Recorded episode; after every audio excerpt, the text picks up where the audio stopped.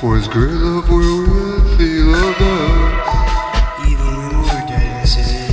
How quickened us together with Christ. By grace you are saved, And now hath raised us up together. and made us sit together in heavenly places in Christ Jesus.